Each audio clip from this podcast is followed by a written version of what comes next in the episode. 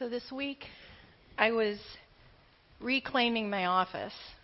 I don't know if your house or if your area, your garage, whatever, occasionally you just need to reclaim it and get things organized. Well, as I was doing that uh, this week, I found, I ran across a book on my bookshelf, and it was by Max Lucado. And it said, uh, the title I think was something like, No Wonder They Called Him a Savior. And in that book, at the beginning of that book, he tells a little story about how the, there was a young man that had studied for um, thinking he was going into ministry. And so he had studied the Bible, he had studied theology, he um, had pursued learning, and yet he was struggling. And so he asked Max if they could have um, a coffee together. And so as they met for coffee, um, he said, can you just tell me what is it that really matters? Like, could you just boil this down to the essence? And Max Lucado, as a minister, as an author, 20 some years ago, he said he thought about, well, should I quote Psalm 23 and talk about the Lord as a shepherd? Should I talk about God as creator? Should I talk about the end? Um, you know, what should I grab? And he said it was awkward. They both sat there and sipped their beverages, and there was just an awkwardness. And he said, over 15 or 20 years of reflecting about what would I say that really matters? What is the main thing? And he came down to this um, point of um, the cross. He came down to the point of saying, I think that everything hinges, all of history hinges on the cross. And so, if I was going to say that there's one thing that matters, it's this story of Jesus' life, his death, his resurrection, his ascension. And so, um, that is what matters. And that is the part of the story that we're getting ready to enter into. We've been through the Gospel of Luke, we're getting towards the end there, um, and now we're getting ready to enter into this time where we look for the next couple of weeks very slowly and carefully at what Jesus did for us in his death on the cross. And so we're moving towards that this morning, looking um, at Luke 22. And I'm wondering if we could get my um, slides up there. Are we having some technical difficulties? Are they? Okay. All right.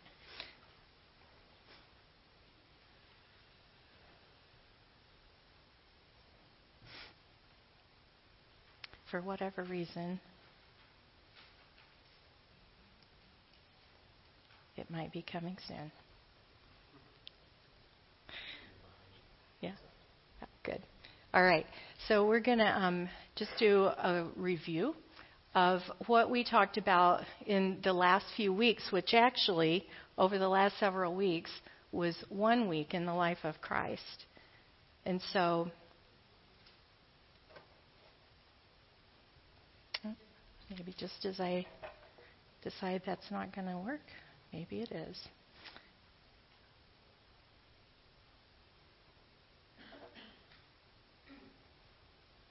All right, we're going to um, review a little bit about what we have talked about in the last few weeks. And if they, if you get that going, you can let me know. But the last few weeks, next slide the last few weeks we have talked about Jesus coming in, right? His triumphal entry. He got a hero's welcome as he came in to Jerusalem. You remember that? The palm branches were waving. Heroes welcome.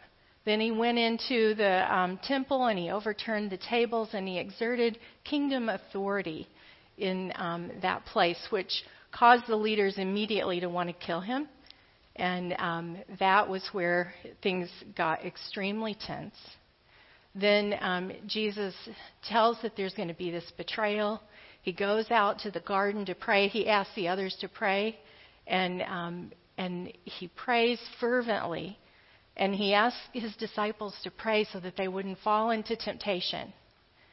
They didn't pray, and we heard the sermon last week about how Peter denied Jesus, and yet Jesus had prayed for Peter that when he was restored that he would strengthen the faith of many. Jesus had prayed. And so it's this Jesus who walks in the fullness of grace this morning that steps onto this stage that where we're going to um, hear about this good news of how he enters in full of grace, full of power, into a most horrible suffering. And so on this stage this morning, okay, on the stage this morning, before I read the text, and I am going to read the text, we're going to um, hear about the council. Who is the council? That's the group of Jewish leaders, about 70 Jewish religious leaders. We're going to also hear in the text Pilate. Who is Pilate? He's a Roman ruler. We're going to hear about Herod. He's the Jewish political leader of Galilee. And we're going to hear about the crowd, this crowd that's shouting out. And it's going to be primarily Jews, but they had all come for Passover, so from, they're from all different areas. They would be people who had witnessed Jesus' incredible miracles. And so these are the people who um, we're going to read about this morning, starting with Luke 22, starting with verse 63, and we're going to cover a fairly significant um, chunk of scripture. So we're going to go Luke 22 into um, the first part of 23. And so, the men who were guarding Jesus began mocking and beating him. They blindfolded him and demanded, Prophesy, who hit you? And they said many other insulting things to him. At daybreak, the council of the elders of the people, both the chief priests and the teachers of the law, met together, and Jesus was led before them. If you are the Messiah, they said, tell us. Jesus answered, If I tell you, you will not believe me. And if I ask you, you would not answer. But from now on, the Son of Man will be seated at the right hand of the mighty God. They all ask, Are you then the Son of God? He replied, You say that I am. Then they said, Why do we need any more testimony? We have heard it from his own lips. Then the whole assembly rose and led him off to Pilate. And they began to, We have found this man subverting our nation. He opposes payment of taxes to Caesar and claims to be Messiah, a king. So Pilate asked Jesus, Are you the king of the Jews? You have said so, Jesus replied. Then Pilate announced to the chief priest and the crowd, I find no basis for a charge against this man. But they insisted. He stirs up the people all over Judea by his teaching. He started in Galilee and has come all the way here. On hearing this, Pilate asked if the man was a Galilean. Then he learned that Jesus was under Herod's jurisdiction. He sent him to Herod, who was also in Jerusalem at that time. Remember, he was there for the Passover. When Herod saw Jesus, he was greatly pleased because for a long time he had been wanting to see him. From what he had heard about him, he hoped to see him perform a sign of some sort. He plied him with many questions, but Jesus gave him no answer. The chief priest and the teachers of the law were standing there, vehemently accusing him. Then Herod and his soldiers ridiculed and mocked him. Dressing him in an elegant robe, they sent him back to Pilate. That day, Herod and Pilate became friends. Before this, they had been enemies. Pilate called together the chief priests, the rulers, and the people and said to them, You brought me this man as one who is inciting the people to rebellion. I've examined him in your presence and have found no basis for your charges against him. Neither has Herod, for he sent him back to us. As you can see, he has done nothing to deserve death. Therefore, I will punish him and then release him just want to tell you in the Roman rule, there were three types of punishment, three types of whippings. Um, this, he was saying, I'm going to give him a light punishment just kind of to give him a reverence of authority, and I'm going to let him go. That was what he was intending there. But the whole crowd shouted, Away with this man! Release Barabbas to us. Barabbas had been thrown into prison for an insurrection in the city and for murder. Wanting to release Jesus, Pilate appealed to them again, but they kept shouting, Crucify him! Crucify him! For the third time he spoke to them. Why?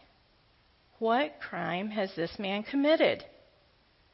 I have found in him no grounds for the death penalty. Therefore, I will have him punished and then release him. Again, intending a light punishment.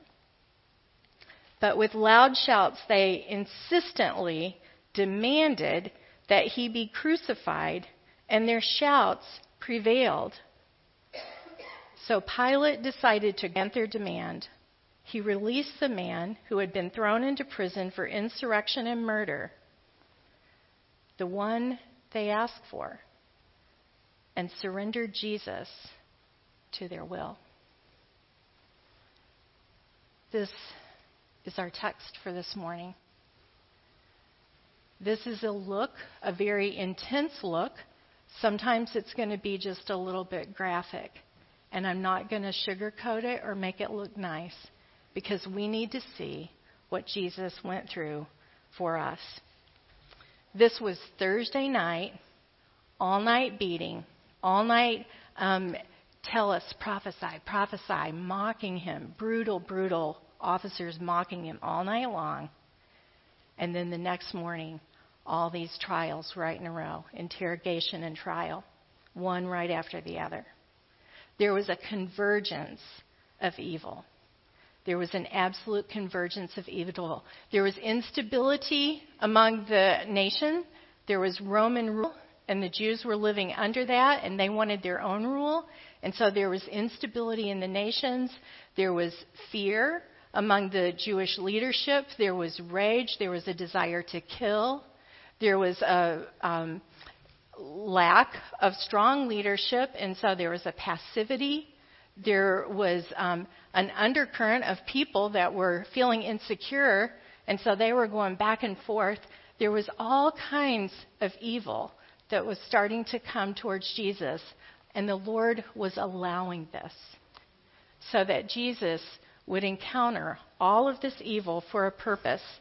I want to talk to you about the responses to Jesus because there were different responses based on the people. And so um, some of the responses were the council. The council just had incredibly hard hearts towards Jesus. They were strongly rebellious. They were skeptical. That's what they wanted. That was their heart posture towards the Lord.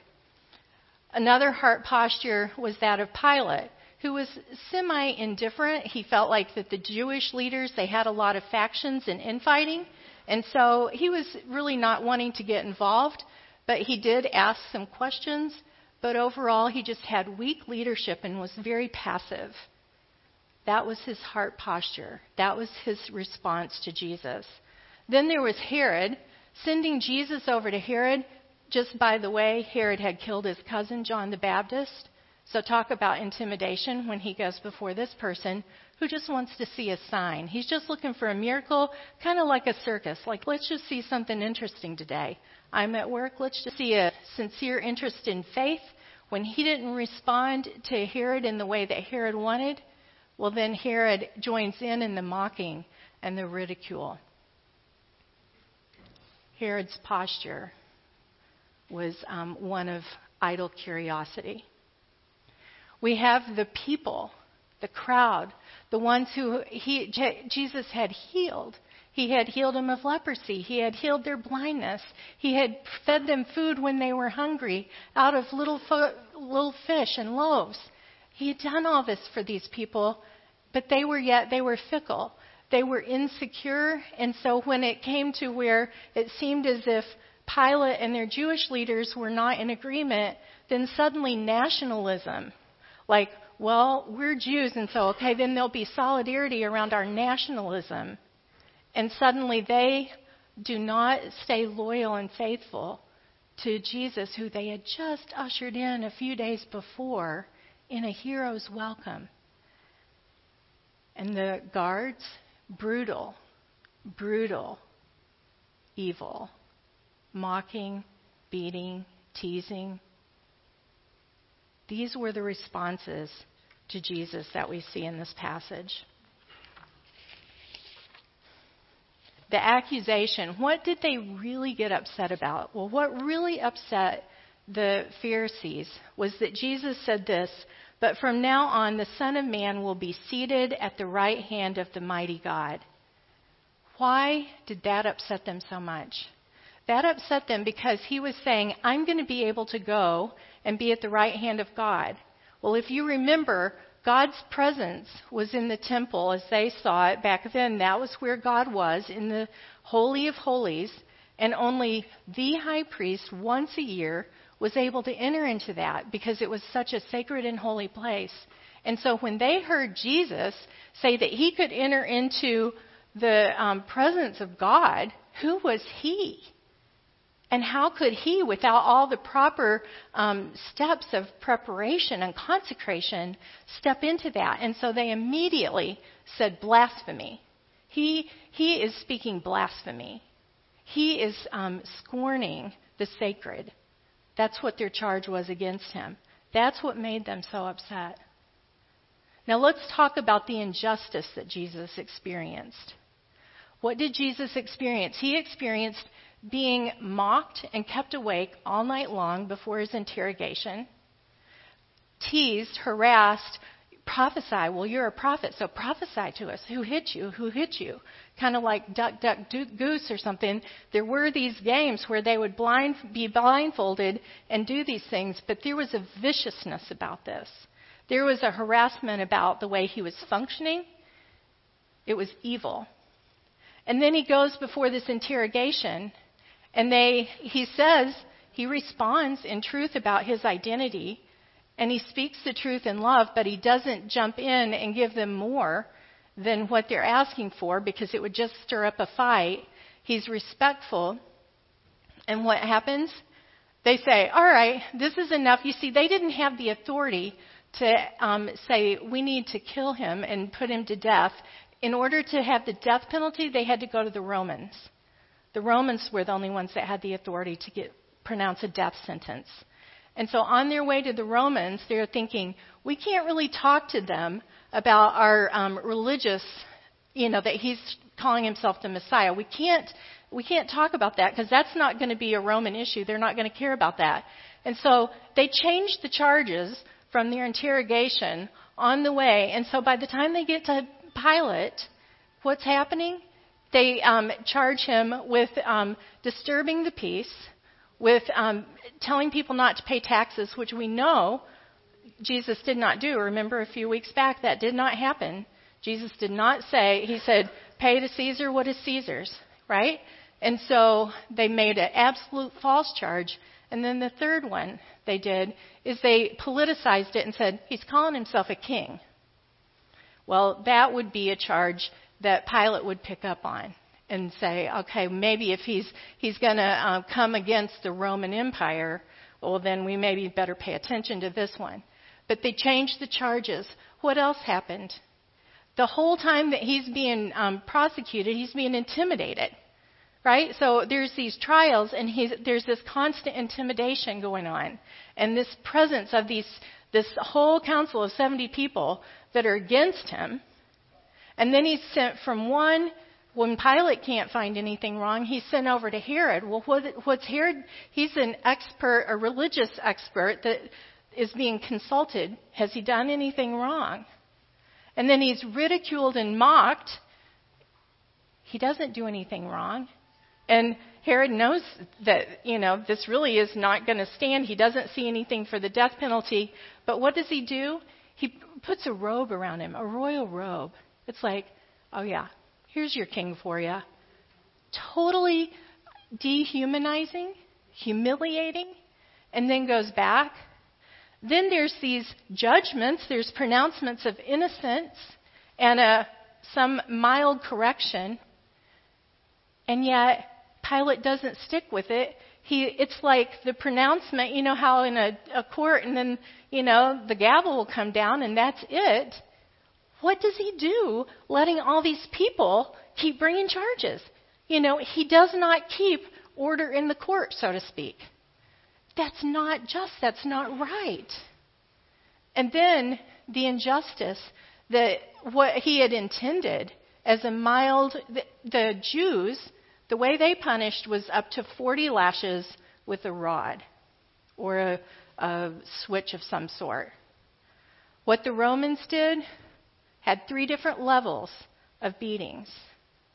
And what Jesus got was what they called the scorpion. It was the beating that was to precede a crucifixion. It was a beating, a wooden handle with leather strips. At the end of all those leather strips were pieces of metal and hooks and pieces of bone that would cut into the flesh. And so when you would get whipped with this, they said it would be like shreds of bloody flesh would just come falling off the back and off the sides. It was very common for intestines to be out, for it to be cut right down to the bone. Why did they do this? To weaken the person before they crucify him. Crucifixion, and you're going to hear more about the cross later, but I'm just talking to you and telling you that it was so horrible that Roman citizens weren't even subjected to it. This was for horrible, horrible crimes. This is the injustice that an innocent man that was declared innocent three times by the ruler, this is what Jesus was subjected to. And then to be traded in for somebody that had murdered, Barabbas is released and Jesus is sent to the death row. And it isn't going to be a death row that has some time for appeal. It's in the next hour, in the next couple of hours. This is the injustice that Jesus faced. I want to tell you the good news. I want to tell you that there is a God who is sovereign over all, and that He allowed this for His kingdom purposes. Charles Spurgeon said this Providence says whatever God ordains must be. But the wisdom of God never ordains anything without a purpose. Everything in this world is working for some great end. Everything.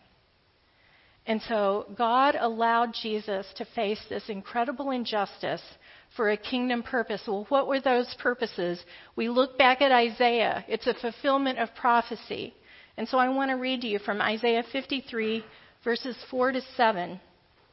Surely he took up our path and bore our suffering, yet we considered him punished by God, stricken by him, and afflicted.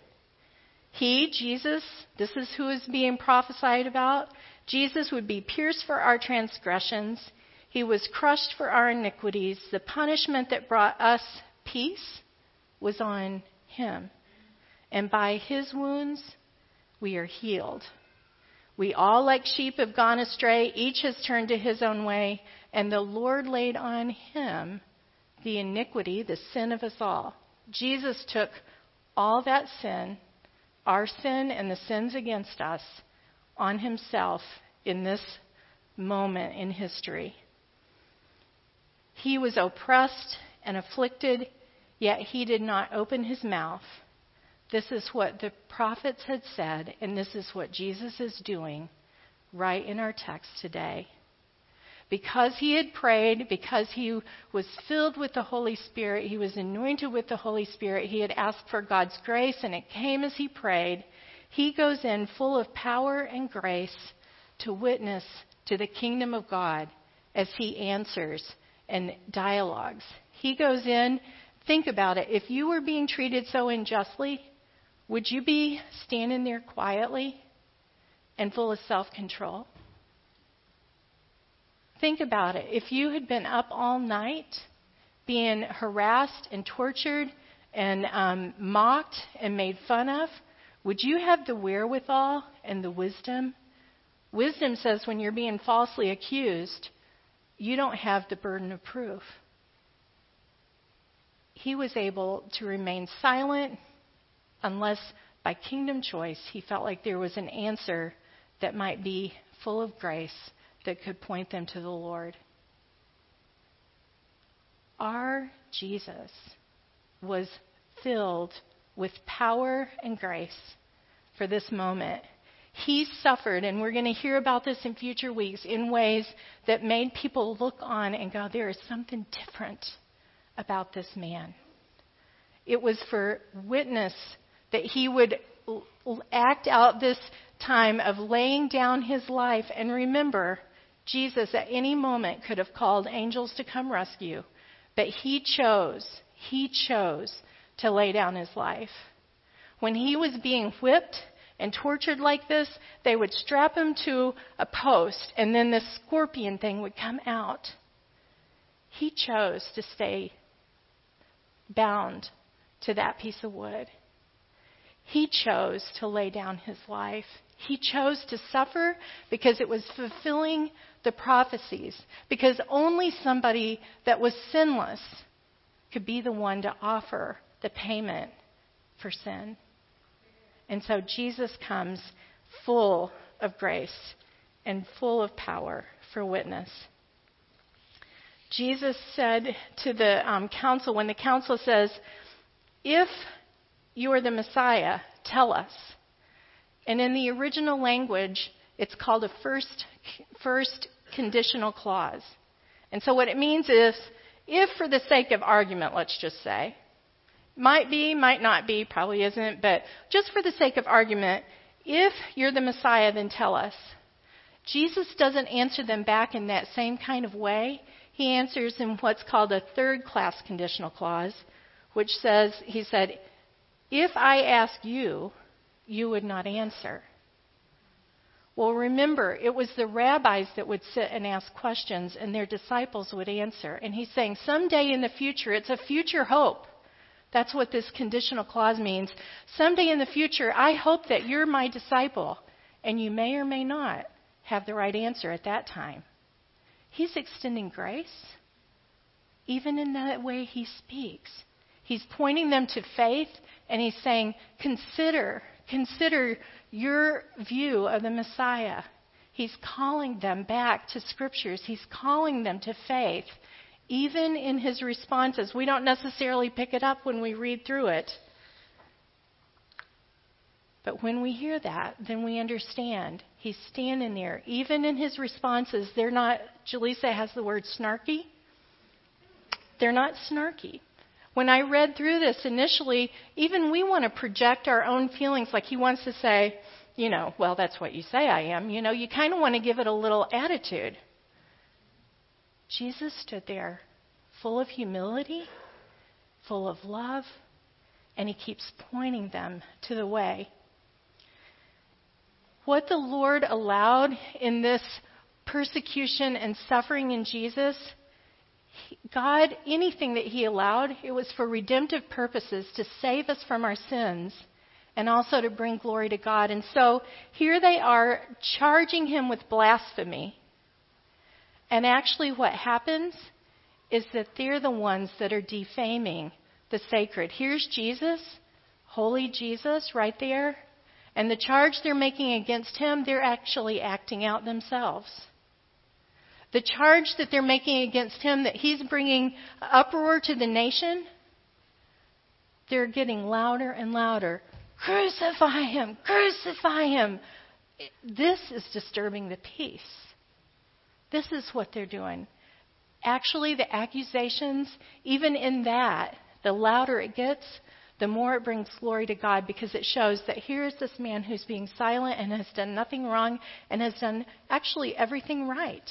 He's been the most loving, gracious person that's ever walked the earth.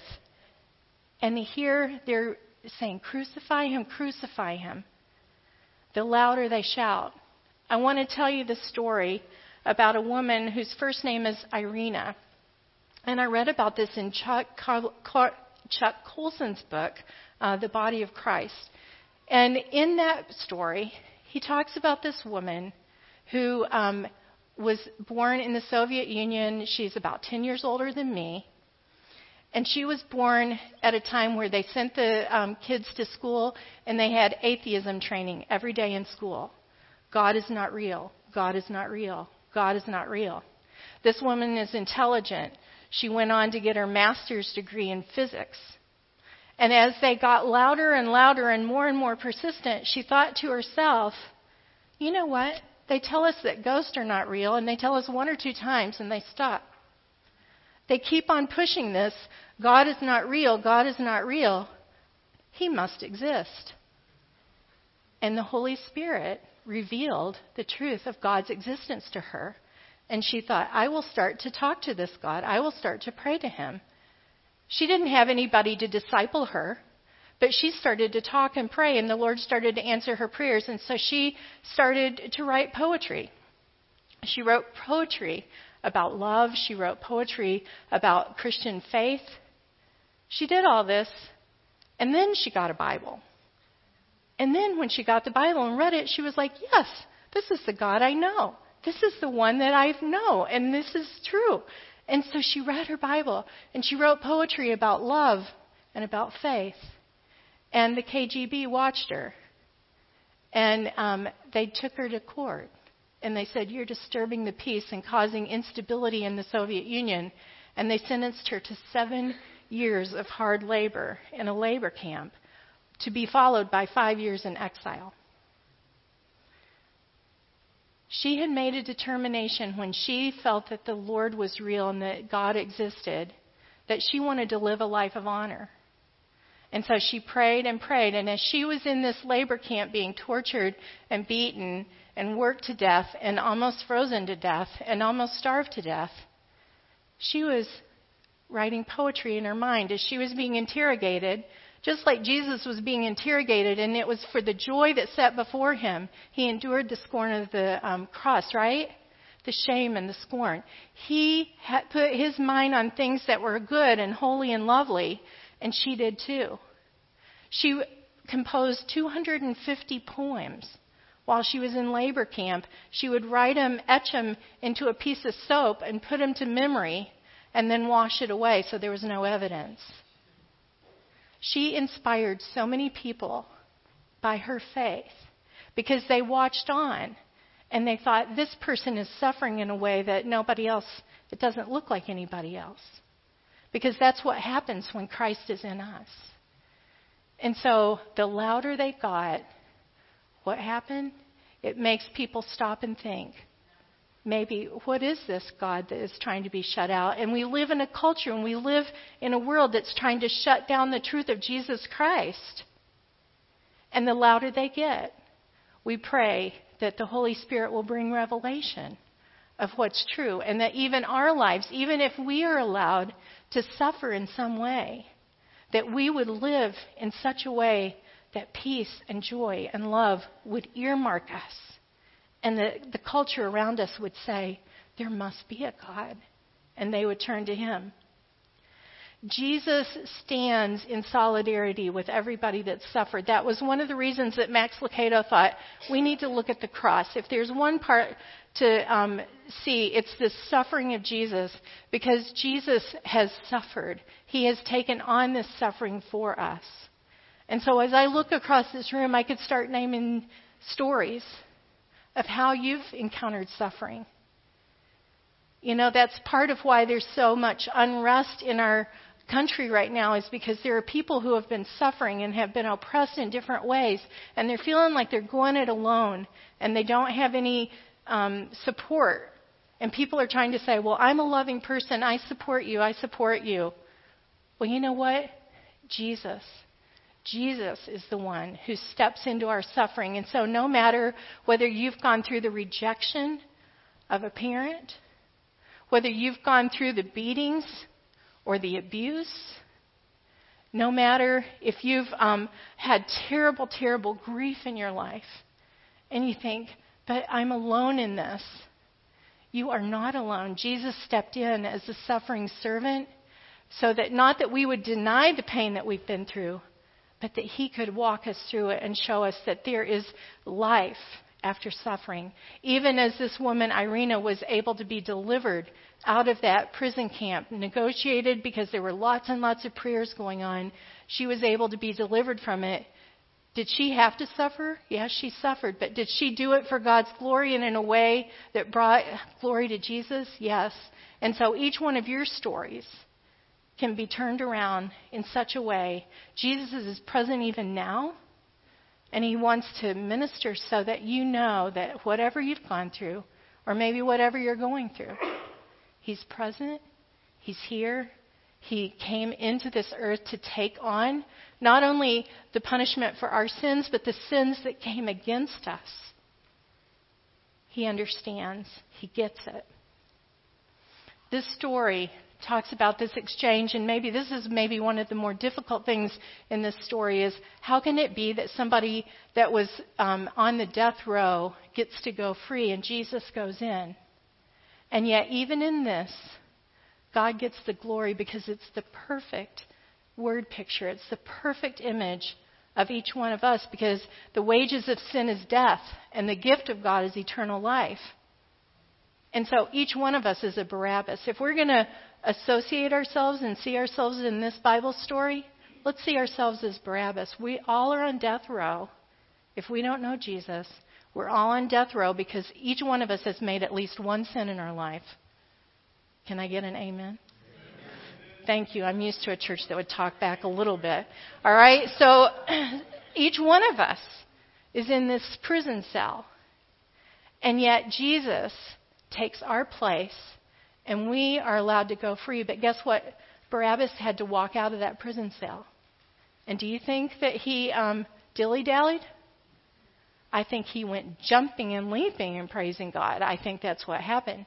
I think that when um, we are given that opportunity, are we going to stay in this cell that keeps us locked up and like keep lamenting over our sins and not receiving the forgiveness of God? Or are we going to say, we get out of jail free because Jesus just went to the cross for me? And so today, the Lord is present. And He speaks to us through His Word. And He says this How are you going to respond to me? Jesus would say, How are you going to respond to me? Are you going to be like the cynics are you going to be skeptical? Are you going to be critical like the Jewish council? Are you maybe going to be passive like Pilate and say, well, maybe yes, but oh well, if popular opinion says that, then I guess I'll go with that? How are you going to respond to Jesus?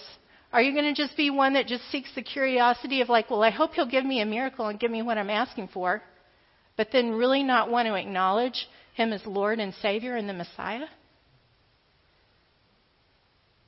Are you going to be like one who says, I know I'm lost. I know my life is heading towards death.